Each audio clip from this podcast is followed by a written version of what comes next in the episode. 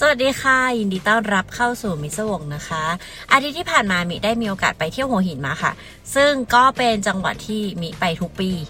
แบบประประมาณปีละครั้งอะไรอย่างเงี้ยได้นะ เพราะว่าชอบชอบความเงียบๆสบายๆแล้วก็อาหารอร่อย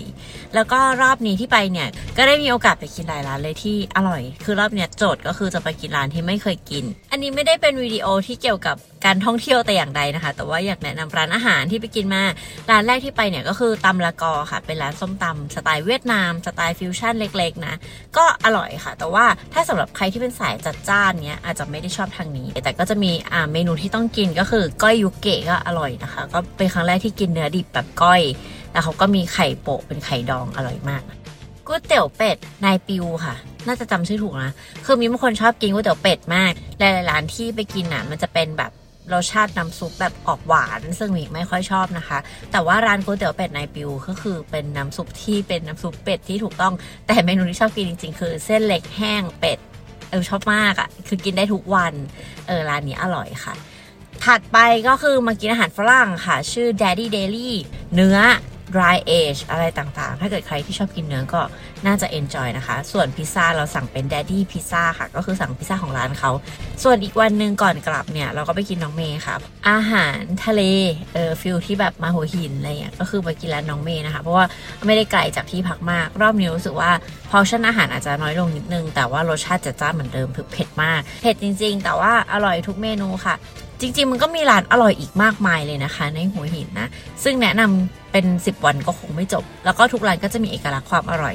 ที่แตกต่างกันไป รอบหน้าก็จะไปตามเก็บร้านที่อ่าหลาย ๆ คนแนะนำมานะคะ หลาย ๆ คนในช่องขอบพระคุณมาก ๆ เลยค่ะ ทั้งร้านส้มตำร้านเบอร์เกอร์นะ จริง ๆ ตั้งใจจะลงเป็นคลิปแบบว่าวิดีโอ แต่ว่าเราเป็นคนแบบลืมถ่ายอะ่ะแบบกินปุ๊บอ้าวอร่อยอะกินเลยแล้วก็ลืม คือเราไม่ได้เกิดมาเพื่อเป็น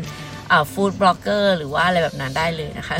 ก็ขออภัยด้วยได้แต่รูปบางรูปที่แบบถ่ายทันนะคะ สำหรับเรื่องราวในวันนี้ก็เป็นคดีฆาตกรรมนะคะ ตอนที่แล้วเป็นคดีที่ต้มตุ๋นหลอกลวงนะ ทุกคนได้พักใจไปแล้วกับเรื่องราวที่แบบว่าเออโหดร้ายในช่วงเวลาที่ผ่านมา แต่ว่าในคลิปนี้มิก็จะ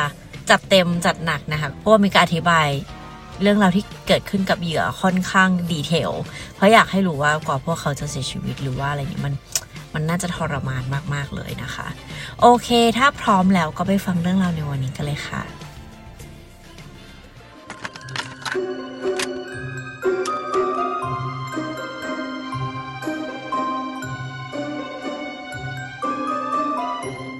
ในช่วงต้นปี 2000 มีการพบศพผู้หญิงสองคนค่ะ ในสถานที่ที่แตกต่างกัน ศพแรกเนี่ยพบอยู่ในกระเป๋าเดินทาง ส่วนศพที่สองอยู่หลังกำแพงในห้องเช่าแห่งหนึ่งที่ลอนดอนค่ะ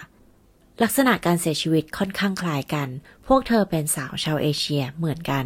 แล้วอีกอย่างหนึ่งที่เหมือนกันจนหน้าขนลุกก็คือ การถูกพันด้วยเทป รอบศีรษะจนเหมือนกับใส่หมวกบาลาคลาวา หรือว่าหมวกไอ้โมงที่เอาไว้อำพรางจนเห็นแค่ดวงตาค่ะ นั่นแหละคือวิธีการที่ฆาตกรเนี่ย พันศีรษะผู้หญิงทั้งสองคนนี้ค่ะ วันนี้เราจะมาเล่าเรื่องคดีฆาตกรรมที่เกิดขึ้นกับเธอทั้งสองคนนะคะ และมีความเป็นไปได้ว่า อาจจะมีเหยื่อรายอื่น ๆ อีกดูจากพฤติกรรมของฆาตกรนะคะ ถ้าพร้อมสำหรับเรื่องราวในวันนี้แล้วก็ไปฟังกันเลยค่ะ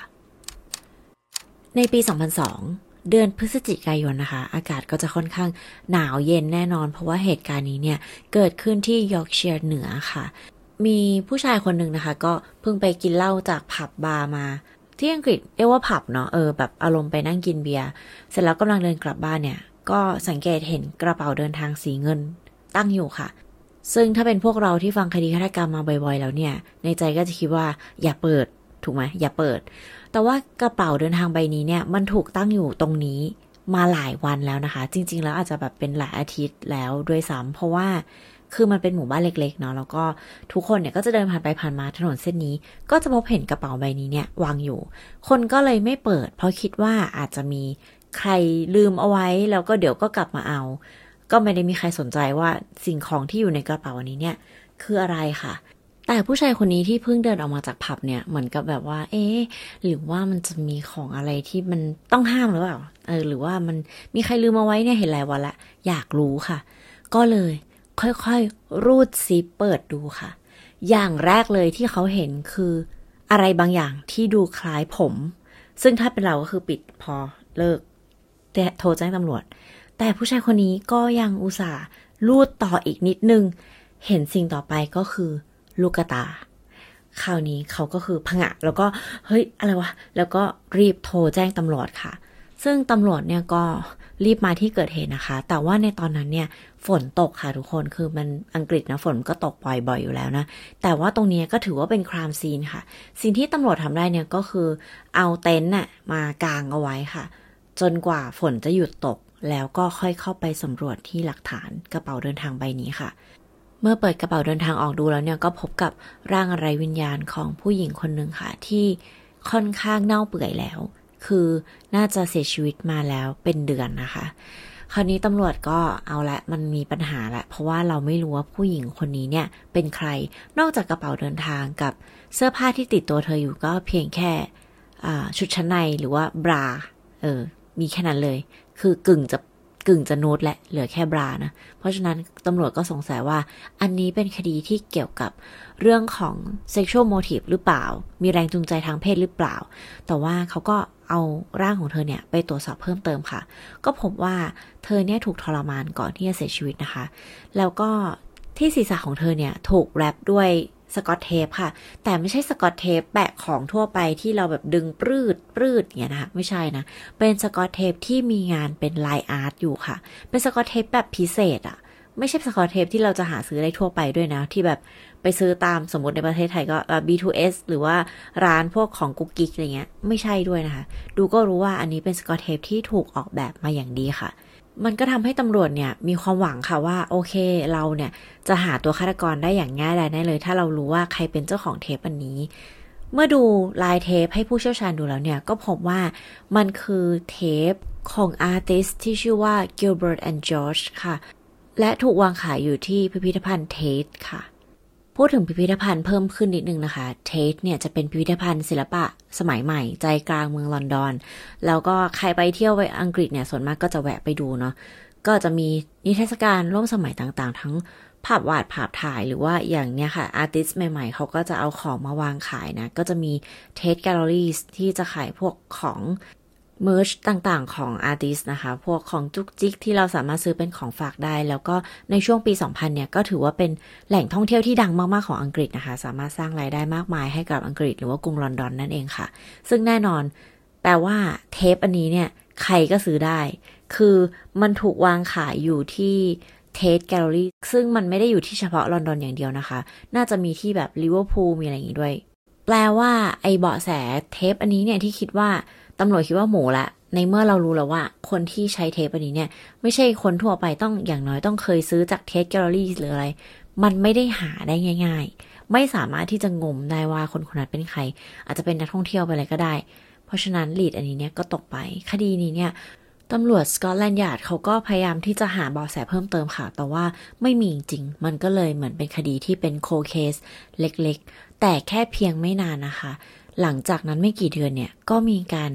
พบร่างผู้หญิงคนหนึ่งค่ะ เหตุการณ์ในวันนั้นเนี่ยก็คือมีช่างก่อสร้างถูกเรียกไปที่อพาร์ตเมนต์แห่งหนึ่ง ไม่รู้ว่าปัญหาของอพาร์ตเมนต์แห่งนี้คืออะไรนะ รู้แต่ว่าช่างก่อสร้างเนี่ยก็คือโอเค ต้องไปดูในห้องน้ำอะแล้วก็ไปลองแงะดูแหละว่าเออมันมีอะไรอยู่ใต้นี้อะไรเงี้ย ก็พบกับ ฝูงแมลงวันจำนวนมาก คือเหมือนพอเรา crack จุดหนึ่งของห้องน้ำได้อะค่ะแมลงวันก็แบบบินออกมาแบบเป็นร้อยๆตัว ซึ่งช่างก็ช็อกแบบเฮ้ย อันนี้ไม่ปกติ เพราะว่าการที่พบแมลงวันแปลว่าอะไรคะ แปลว่าอาจจะมีอะไรที่เน่าอยู่ ถึงทำให้มีหนอนแล้วก็กลายเป็นแมลงวันในที่สุดเนาะซึ่งช่างก็ทำในสิ่งที่ควรจะทำมากๆค่ะ ก็รีบโทรหาตำรวจนะว่าเอ้ยช่วยมาที่อพาร์ตเมนต์แห่งนี้หน่อยผมไม่กล้าแงะอะไรต่อแล้วเนี่ย คือถ้าไม่มีอะไรผมก็จะซ่อม แต่ว่ายังไงก็ต้องให้ตำรวจมาดูก่อนนะคะ เมื่อตำรวจมาถึงเนี่ยก็มาดูที่สถานที่เกิดเหตุค่ะ ก็พบว่าหลังจากที่แงะไอ้ไม้เนี่ยออกไปแล้วเนี่ย อาจจะเป็นจุดหนึ่งของใต้ห้องน้ำนะ ก็พบกับช่องลึกลับค่ะ ในข่าวเนี่ยเขียนว่า chambers นะคะ แต่จริงๆแล้วมันก็ค่อนข้างเล็กนะ ไม่ได้ใหญ่มาก ก็เป็นเหมือนแบบจุดลึกลับจุดหนึ่งเป็นห้องลึกลับเล็ก ๆ นะคะ แล้วพอตำรวจส่องไฟเข้าไปเนี่ย ก็พบว่ามีร่างผู้เสียชีวิตคนหนึ่งนอนอยู่ค่ะ ผู้เสียชีวิตคนนี้ก็น่าจะเป็นผู้หญิงเช่นเดียวกันนะคะ ร่างของเธอเนี่ยอยู่ในการเน่าเปื่อยที่เกือบจะเป็นมัมมี่แล้ว แล้วรอบศีรษะของเธอเนี่ยก็ถูกพันด้วยเทป เป็นสไตล์บาลคาราบาเช่นเดียวกัน ก็คือเป็นเป็นไอโมงอะค่ะ แต่ว่าเทปอันเนี้ยเป็นเทปธรรมดานะ เป็นเทปที่เราแบบว่าเอาไว้ใช้แรปกล่องหรืออะไรเงี้ยทุกคนเทปน้ำตาลเทปเทาอะไรเงี้ยค่ะ ซึ่งมันถูกพันที่หน้าเธอแน่นมาก จนลูกตาเนี่ยเกือบจะหลุดออกมาจากเบ้านะคะ คือฟังแล้วก็อาจจะเกิดจากการที่มันแน่นมากด้วย แล้วก็สภาพศพเนี่ยมีการดีคอมโพสหรือเน่าเปื่อยด้วยบวมอะไรเงี้ยก็เลย เหมือนลูกตาถลนออกมานะคะ ซึ่งตำรวจก็แบบช็อกทุกคนช็อก แล้วการสืบสวนก็เริ่มต้นขึ้นค่ะ ในตอนนั้นเองเนี่ยนักสืบที่ลอนดอนก็ยังไม่รู้นะคะ ว่ามีอีกเหตุการณ์หนึ่งที่ไม่สามารถปิดคดีได้ แต่ว่าสิ่งที่ตำรวจสังเกตได้ก็คือว่าเหยื่อเนี่ยก็น่าจะเป็นชาวเอเชียค่ะ สิ่งที่ทำได้ก็คือ เรียกผู้เชี่ยวชาญที่ชื่อว่า forensic entomology หรือว่านิติเวชกีตวิทยานั่นเองนะคะ ก็คือทำหน้าที่ในการดูวงจรชีวิตของแมลงที่พบบนซากศพค่ะว่าศพนี้เนี่ยได้เน่าเปื่อยมาแล้วนานแค่ไหนน่าจะเสียชีวิตมาแล้วกี่เดือนกี่ปีอะไรแบบนี้นะคะ ก็พบว่าเป็นไปได้ที่เธอน่าจะเสียชีวิตไปประมาณช่วงเดือนธันวาคมปี 2002 ค่ะ แต่ว่าตอนที่พบศพเธออยู่ที่หลังกำแพงในตอนนี้เนี่ย เป็นเดือนมีนาคมก็คือเสียชีวิตมาแล้วประมาณ 4 เดือนนะมกราคมพามีนา อ่าใช่ ขออนุญาตนับนิดนึงค่ะเพราะว่าแบบบางทีก็สับสนวันเดือนปีอะไรแบบนี้ อ่าก็มันก็ค่อนข้างใกล้กับอีกร่างหนึ่งที่พบที่กระเป๋าเดินทาง คราวนี้ตำรวจก็เริ่มที่จะลิงก์คดีเข้าหากันนะ เพราะว่าเหยื่อเป็นชาวเอเชียเหมือนกัน มีวิธีการเสียชีวิตที่ค่อนข้างคล้ายกัน สิ่งที่ทำให้พวกเขาต่างกันเนี่ย แค่เพียงจุดที่พบร่างเท่านั้นเอง จุดแรกคือ ยอร์กเชียร์เหนือเนาะ จุดที่สองก็คือลอนดอน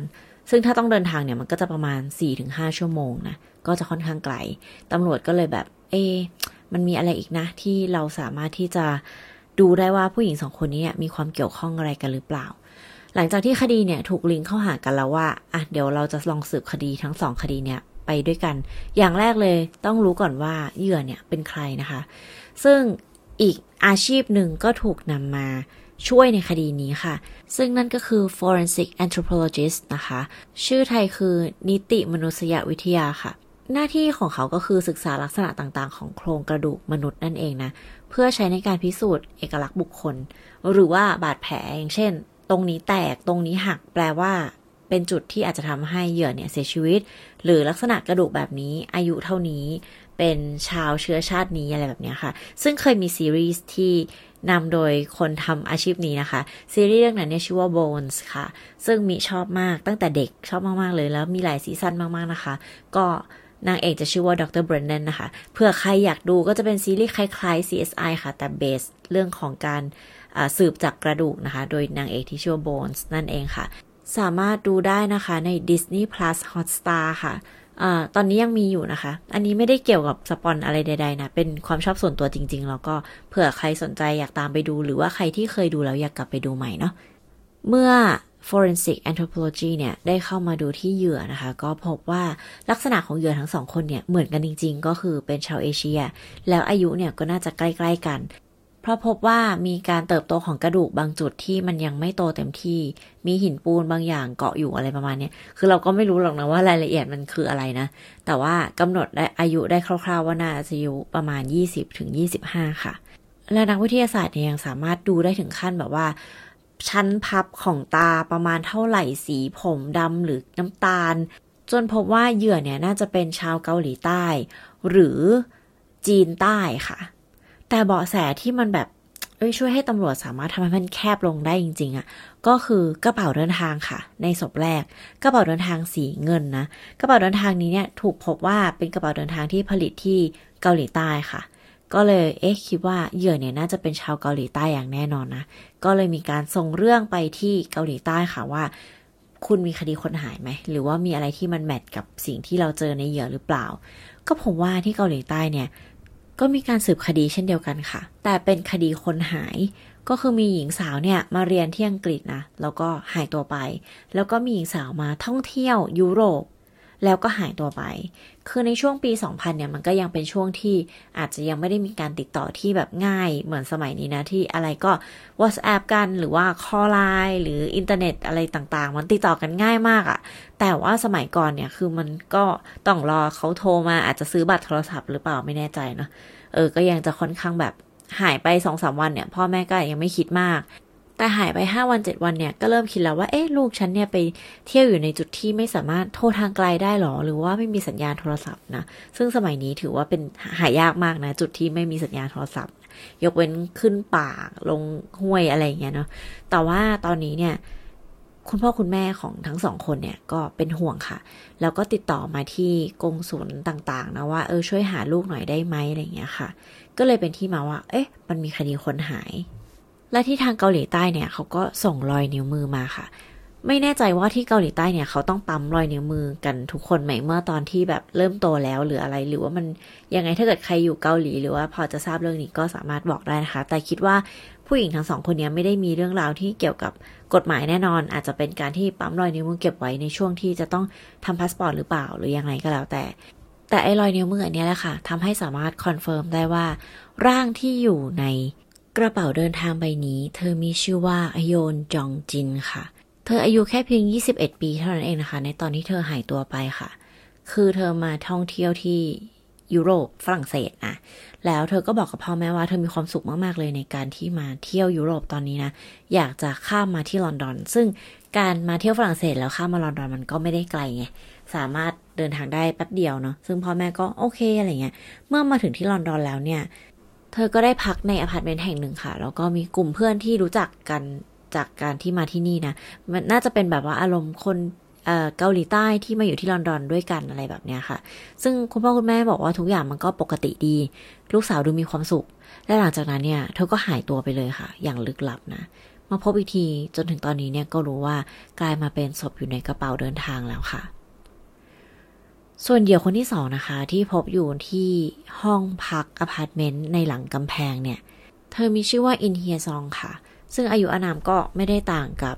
ฮโยจองจินเท่าไหร่นะคะอายุประมาณ 22 23เนี่ยแหละ อินเฮียซองเนี่ยมาเรียนค่ะที่อังกฤษ แต่ว่าอาจจะเป็นคอร์สสั้นๆ อะไรอย่างนี้นะ เรียนภาษา แล้วเธอก็ ได้อยู่กับ community ชาวเกาหลีใต้ที่อยู่ในลอนดอนเนี่ยแหละค่ะทำให้เธอได้ห้องพักอพาร์ตเมนต์แห่งหนึ่งในลอนดอนค่ะ ซึ่งก็เป็นจุดจบของชีวิตของเธอเนี่ยแหละที่ตำรวจมาพบศพอยู่หลังกำแพงอะเนาะคราวนี้ทั้งสองคนเนี่ย ก็มีจุดร่วมจุดเดียวกันอย่างหนึ่งก็คือ landlord ค่ะ หรือว่าเจ้าของห้องพักที่พวกเธอพักนั่นเองนะคะ แต่ก่อนที่จะไปถึงตรงนั้นเนี่ยตำรวจก็ตอนนี้มี crime scene แล้ว ก็คือห้องของอินเฮียซองเนาะ แต่ว่าห้องของฮยอจองจินนะคะฮยอจองจินเนี่ยพักอยู่ที่ไหนตำรวจก็ตามไปดูค่ะ ก็พบกับอพาร์ตเมนต์ที่เธอเคยอยู่ค่ะ เมื่อเปิดเข้าไปแล้วเนี่ย มันคือครามซีนดีๆ นั่นเองนะคะ มีกองเลือดอยู่มากมายเลยค่ะ แล้วกลิ่นก็คือแบบเหม็น เพราะว่ามันเกิดขึ้นมาสักพักแล้วนะ เพราะฉะนั้นพวกเลือดพวกคราบอะไรต่างๆ ก็คืออยู่ในจุดที่เน่าเปื่อยนะ แล้วก็พบ กองเลือดใหญ่มากๆ อยู่ที่ตู้เสื้อผ้าของเธอค่ะ ก็คือเป็นไปได้ว่าเธออาจจะถูกทรมาน หรือว่าเอาศพมาเก็บไว้ตรงนี้ก่อนก่อนที่จะย้ายไปใส่ไว้ในกระเป๋าเดินทาง แล้วก็เอาไปทิ้งไว้ไกลๆที่ยอร์กเชียร์นะคะ เมื่อพบหลักฐานทั้งหมดดังนี้แล้วเนี่ย แน่นอนว่าคนที่ตำรวจสงสัยมากๆ ก็คือ landlord อย่างที่บอกไปนะคะ landlord เนี่ยชื่อว่าเคียวซูคิมค่ะ หรือเราจะเรียกเขาว่านายคิมแล้วกันนะคะ นายคิมเนี่ยอายุประมาณ 29 30 ประมาณนี้ค่ะ ซึ่งเป็นวัยที่ก็ไม่ได้ต่างกับฮโยจองจินหรือว่าอินเฮียซองเท่าไหร่นักเนาะโดยรวมเขาไม่ได้ดูแบบน่ากลัวหรือว่าครีปปี้เขาเป็นคนที่มีเพื่อนเยอะมากๆนะคะ รู้จักคนเยอะและนั่นก็อาจจะเป็นจุดที่ทำให้ทั้งสองสาวเนี่ยก็ได้รู้จักกับเขาแล้วก็ได้เช่าห้องของเขาค่ะ ไม่มีใครรู้ว่านายคิมจริง ๆ แล้วเป็นใครมาจากไหนนะคะ รู้แต่ว่าเขาเนี่ยก็อยู่ที่เกาหลีใต้มาตลอดเลย เพิ่งย้ายมาที่อังกฤษไม่นาน แต่หลังจากที่ย้ายมาเนี่ยเขาก็จะมีห้องมากมายให้คนเช่า ซึ่งทุกคนก็ไม่รู้ว่าเขาไปรวยมาจากไหน เพราะว่าเอาจริง ๆ แล้วเนี่ยห้องพักหรือว่าแฟลตอพาร์ตเมนต์ในอังกฤษเนี่ยมันก็แพงเนาะโดยเฉพาะในลอนดอนนะคะ เมื่อสืบไปจนถึงรู้ว่าเขาพักอยู่ที่ไหนเนี่ย ก็พบกับแฟนสาวของเขาค่ะ แต่ว่าไม่พบกับนายคิมนะคะ เพราะว่านายคิมเนี่ยไปเที่ยวที่แคนาดาอยู่ค่ะ ซึ่งตำรวจก็แบบเอาแล้วคือแบบหนีหรือเปล่าหรืออะไรเงี้ย แต่เปล่าค่ะ คือนายคิมเนี่ยไปเที่ยวเฉยๆนะคะ ซึ่งพอตำรวจได้สอบปากคำแฟนสาวของเขาแล้วเนี่ย ก็พบที่มาของเทปที่พันศีรษะฮโยโยจองจินค่ะ เทปที่เป็นเทปแบบพิเศษ เป็นเทปของ artist นะคะ มันเป็นของแฟนสาวของเขาเองค่ะ เธอไปเอาเทปอันเนี้ยมาให้ตำรวจเลยนะคะ แล้วก็บอกว่า เอาจริง ๆ แล้วเธอก็สงสัยเหมือนกันว่าเทปของเธอสก๊อตเทปอันเนี้ย มันหายไปตั้งเยอะมันหายไปไหน เพราะว่าเวลาเราซื้อของมาพวกเนี้ย เวลาเป็นของอาร์ติสอะไรต่างๆเนี่ยเราไม่ได้ซื้อมาใช้อยู่แล้ว คือเราซื้อมาเก็บเนาะหรือถ้าใช้จริงๆเนี่ยก็คือการแบบของขวัญให้เพื่อนหรือว่าคนสำคัญ แต่อันเนี้ยแฟนสาวบอกว่าเธอไม่ได้จะให้เขาใช้เทปอันนี้เลย คือแบบเทปอันนี้เนี่ย มันเป็นเทปที่เธอตั้งใจจะเก็บเอาไว้ แล้วอยู่ดีๆ มันก็เหมือนหายไปอะแบบน้อยลง โดยที่น้อยลงแบบเห็นได้ชัด แต่ไม่รู้ว่าใครใช้ คือตอนนั้นเนี่ยเธอก็ไม่รู้ว่าแฟนหนุ่มของเธอเนี่ย เอาเทปอันนี้ไปทรมานคนอื่น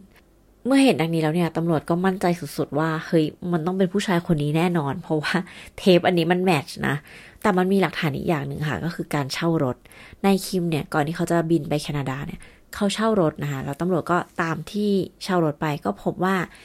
miles หรือว่ากิโลที่ขับไปเนี่ย มัน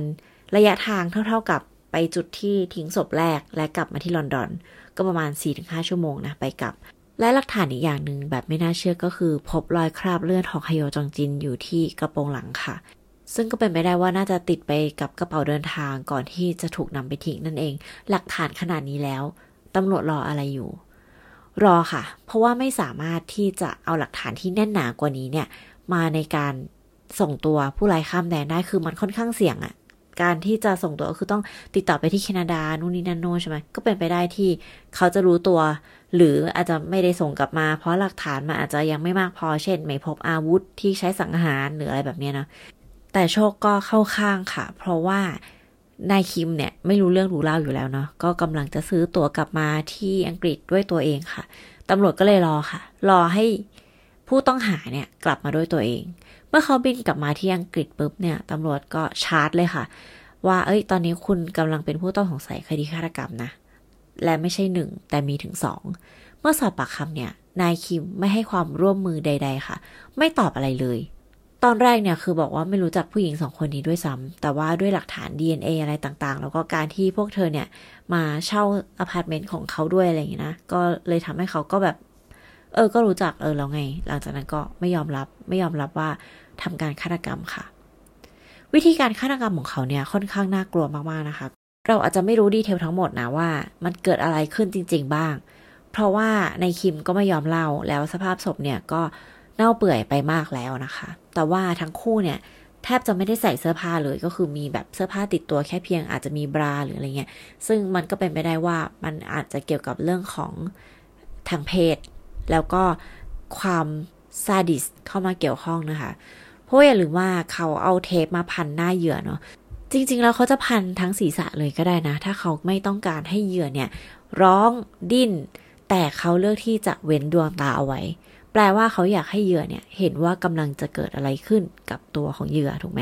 ซึ่งมันก็ทำให้เรื่องราวเนี่ย มันน่ากลัวเข้าไปอีก แล้วเหยื่อทั้งสองคนเนี่ยน่าจะเสียชีวิตจากการขาดอากาศหายใจค่ะ เพราะว่า ใต้เทปเนี่ยก็คือมีถุงเท้ายัดเข้าไปในปากนะแล้วก็เอาเทปเนี่ยพันรอบรอบศีรษะ เว้นไว้แต่ตา แล้วเทปเนี่ยก็มัดมือมัดเท้าของเหยื่อด้วยนะคะ ไม่ได้มัดแค่มือแบบว่าเอามาวัดที่ข้อมือนะ มัดไปถึงนิ้วเอานิ้วแบบมัดวนนิ้ววนคือเหยื่อไม่สามารถที่จะขยับตัวอะไรได้เลย แล้วก็เห็นว่าเขากำลังจะทำอะไรกับพวกเธอบ้าง เชื่อว่าอาจจะเป็นการทรมานเพื่อจะเอาข้อมูลค่ะ เอาข้อมูลเรื่องของการเงินว่า เลข ATM อะไร เธอมีเงินเท่าไหร่เก็บไว้ที่ไหนบ้างอะไรแบบนี้นะ เพราะว่าผู้หญิงทั้งสองคนเนี่ยก็น่าจะมาจากตระกูลที่ก็มีเงิน เพราะว่าพวกเธอก็มาเรียนมาท่องเที่ยวก็แปลว่าจะต้องมีเงินติดตัวมาค่อนข้างเยอะนะสามารถเช่าอพาร์ตเมนต์ในลอนดอนได้ด้วย ก็เลยเป็นที่มาว่าตำรวจเนี่ยคิดว่าเขาน่าจะทรมานเหยื่อเพื่อจะเอาข้อมูล เพราะหลังจากที่เหยื่อเสียชีวิตไปแล้วเนี่ยเขาก็ปรากฏเงินของเหยื่อทั้งหมดนะคะ แล้วก็นำมาใช้ในการเช่ารถในการไปเที่ยวแคนาดาอะไรเงี้ยก็คือเงินของเหยื่อทั้งนั้น และก่อนที่เหยื่อจะเสียชีวิตเนี่ยก็น่าจะเป็นช่วงเวลาที่ทรมานและยาวนาน นอกจากการที่เธอจะขาดอากาศหายใจกันอย่างช้าๆแล้วเนี่ย ก็ยังมีร่องรอยของการทุบตี ซ้อมนะมันก็คือแค่นึกก็รู้สึกว่าแบบมันน่ากลัวมากๆแล้วในสิ่งที่คนหนึ่งจะทำกับคนคนหนึ่งอะแล้วเป็นคนที่แบบพวกเธอไว้ใจด้วยอะเพราะว่าพอสอบถามไปถึงครอบครัวของทั้งขโยจองจิน แล้วก็ อินเฮียซองเนี่ยทั้งครอบครัวของทั้งสองเนี่ยก็พูดเป็นเสียงเดียวกันนะคะว่า พวกเธอเนี่ยเขาพูดถึงนายคิมในทางที่ดีมาก ๆ แบบเหมือนอุ่นใจที่มีแบบโอป้า มีพี่ชายคอยดูแลอยู่ที่ลอนดอน โดยที่ทั้งคู่ก็ไม่ได้รู้จักกันมาก่อนอะไรเงี้ย ก็คือเอาจริงมันก็เหมือนคนไทยในต่างแดนนะนะ เวลาเราเจอคนไทยด้วยกันที่เขาแบบน i c e พาเราไปเที่ยวแนะนำอะไรต่างๆ ในเมือง เอ้ยเธอต้องซื้อของที่นี่นะ เดินทางไปที่นี่นะ ย่านนี้อย่าไป เธอพักที่นี่ ฉัน เป็นแลนด์ลอร์ดให้เธอสบายใจได้ไม่ต้องกลัวอะไรเงี้ย คือมันก็คงเป็นความรู้สึกที่อุ่นใจ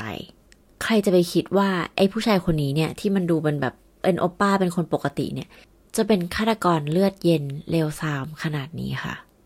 ถึงเขาจะไม่ยอมรับผิดแล้วก็ไม่ให้การใด ๆ กับตำรวจเนี่ย แต่เรื่องราวมันก็ต้องขึ้นไปถึงศาลเนาะพอไปถึงศาลแล้วเนี่ยมันก็มีการเบิกตัวพยานหลักฐานอะไรต่างๆ ก็พบว่าจริง ๆ แล้วมันมี DNA ของเขามากกว่านั้นค่ะ คือพบ เลือดของฮิโยจองจินบนผนังบ้านส่วนตัวของนายคิม พบเลือดของโยจองจินที่พรมของรถที่เขาเช่าอย่างที่เราบอกนะ แล้วก็ในเสื้อตัวหนึ่งของเขาเนี่ย ก็พบ DNA ของเหยื่อค่ะ อืม แล้วก็มีคราบสีส้มที่ไม่ใช่เลือดนะเป็นคราบแบบเคมีบางอย่างเนี่ย เลอะที่กระเป๋าเดินทาง มันก็เลอะที่เสื้อของเขาด้วยนะ มันก็เลยทำให้มีหลักฐานแวดล้อมมากมายที่ยังไงเนี่ยก็ดิ้นไม่หลุดค่ะ ถึงในศาลแล้วเนี่ยเขาก็ยัง ไม่ยอมรับผิดนะคะ ต้องการที่จะได้รับพลีเดียวใน manslaughter ค่ะ หรือว่าฆาตกรรมโดยที่ไม่เจตนา แต่ศาลมองว่าไม่ได้ เพราะว่าอันนี้เนี่ยดูยังไงก็เจตนาทั้งเป็นเรื่องของการที่ฆาตกรรมอำพรางศพเนาะแล้วยังมีการแบบเอาเงินของเหยื่อไปใช้ แถมเหยื่อเนี่ยก็ยังเป็นลูกบ้านของเขาเอง คือดูยังไงมันก็คือมีการวางแผนมาแน่นอนนะศาลก็เลยตัดสินให้เขารับโทษจำคุกตลอดชีวิตค่ะ โดยตอนนี้เนี่ยเขาก็ยังอยู่ในเรือนจำอยู่นะคะ ซึ่งเอาจริงก็เป็นโทษที่เหมาะสมแล้ว ถือว่าทั้งคู่ก็ได้รับความยุติธรรม แต่มันก็ไม่ยุติธรรมอยู่ดี เพราะว่าวิธีการที่พวกเธอต้องเสียชีวิต หรือว่าทำไมพวกเธอต้องเสียชีวิตอะมันเป็นอะไรที่แบบหาคำตอบไม่ได้ แล้วก็ยังไงมันก็ไม่ยุติธรรมเนาะแต่สิ่งที่ทำให้น่าจะคิดต่อก็คือว่ามันมีเหยื่อแค่เพียงสองคนนี้จริงหรือเปล่า อาจจะมีเหยื่อมากกว่านี้นะ เพราะว่าดูแล้วมันเหมือนฆาตกรต่อเนื่องอะ่ะเหมือนคนที่กล้าทำขนาดเนี้ยมันไม่ใช่คนปกติหรือเปล่าคะน่าเสียดายนะคะ ที่ตำรวจไม่ได้สืบเรื่องราวคดีนี้ต่อนะ เพราะถือว่าก็จับคนร้ายได้แล้ว แล้วก็คดีก็ถือว่าปิดไป แต่เราเชื่อว่าถ้ามีการนำมาสืบสวนใหม่ ก็อาจจะพบอะไรที่เอเออีกนะหรือว่าการที่เขาร่ำรวยมีอพาร์ตเมนต์มากมายเนี่ย มาจากไหน ใครเป็นเจ้าของอพาร์ตเมนต์มาก่อนอะไรแบบเนี้ย ก็อาจจะแบบเออนำไปสู่คดีใหม่ ๆ ได้นะคะ เรื่องราวที่นำมาเล่าในวันนี้ก็จริง ๆ ก็จบแต่เพียงเท่านี้ค่ะ สิ่งที่อยากจะคุยต่อไปก็คือเรื่องของการไว้ใจคนค่ะ เดี๋ยวต้องบอกว่าเรื่องราววันนี้เนี่ยเราก็นึกไม่ออกนะว่า ถ้าเราเป็นผู้หญิงสองคนนี้เนี่ย มีอะไรที่เราจะไม่ไว้ใจ ในคิมคนนี้ล่ะ คือเวลาเราไปเมืองนอก หรือว่าโดยเฉพาะถ้าเราไปเรียนหรือไปอยู่สั้นๆเนี่ย มันก็จะเจอคอมมูนิตี้คนไทยด้วยกันเนาะ หรือในที่นี้ก็คือคนเกาหลีใต้ที่ไปอยู่ที่อังกฤษ ซึ่งอย่าลืมว่า ในตอนนั้นเนี่ยมันก็คือต้นปี 2000นะปี 2002 มันก็ยังเป็นยุคที่เราก็ยังไม่ได้ติดต่ออะไรกับกับคนที่บ้านอย่างง่าย ๆนะ เราไม่สามารถที่จะอยู่คนเดียวได้ เราก็ต้องพึ่งพาคนอื่นบ้างในการที่จะ ดูว่าเมืองนี้อยู่ยังไงซื้ออะไรที่ไหนอะไรแบบเนี้ยเนาะก็แบบเป็น community ที่เล็กๆอะ่ะเขาก็จะเกาะกลุ่มกันนะคนเอเชียอะไรเงี้ยเพราะฉะนั้นเราก็รู้สึกว่าทั้งสองคนอะ่ะไม่คิดจริง ๆ ว่าเรื่องร้ายเนี่ยมันจะเกิดขึ้นค่ะ บางครั้งมันก็พูดง่ายนะ ที่จะสรุปคดีว่า อย่าลืมนะว่าเราอย่าไว้ใจใครง่าย ๆ อะไรเงี้ยแต่อย่างคดีนี้เนี่ยมันทำให้เราคิดแบบคิดจริง ๆอะว่า บางครั้งมันก็ไม่ได้เกี่ยวกับว่าเราเนี่ยไว้ใจคนหรือไม่ไว้ใจคนนะ เหยื่อทั้งสองคนเนี่ยเขาอาจจะดูแลตัวเองดีแล้วประมาณนึงไม่งั้นเขาก็คงไม่สามารถท่องเที่ยวยุโรปหรือว่ามาลงมาเรียนได้อะไรเงี้ยเขาก็ต้องประมาณหนึ่งอะเออ แต่ว่าเวลาเจอคนชั่ว อย่างเรื่องเนี้ยนายคิมเนี่ยแม่งคือแบบมนุษย์ที่ชั่วมากๆ เจอคนที่ใช้ความดาร์กในการดำเนินชีวิตอะฉันจะเอาเงิน ฉันจะเอาชีวิต ฉันจะอยากเห็นคนอื่นทรมานอะไรเงี้ย ชีวิตก็เลยต้องมาจบเพราะน้ำมือคนอย่างนายคิมอะค่ะ โอเคค่ะ วันนี้เรื่องราวจะหนักนิดนึงนะ ถ้าเกิดว่าฟังจบแล้วรู้สึกแบบเออนอยนอยเศร้าๆ ดิ่งๆ ก็อย่าลืมไปดูคลิปน้องมองแมวเรียก อย่าลืมไปดูคลิปหมาแมวน่ารักอะไรอย่างนี้นะคะ เออเออเดี๋ยวนอนละจ้า โอเคค่ะ วันนี้ก็น้องแมวมาเรียกให้นอนแล้วนะคะ ตอนนี้ประมาณตีหนึ่งแล้ว เรามาเจอกันใหม่ในตอนหน้านะคะสำหรับใครที่ฟังมาถึงตอนนี้ก็ขอบพระคุณมากๆเลยนะคะสำหรับวันนี้สวัสดีค่ะ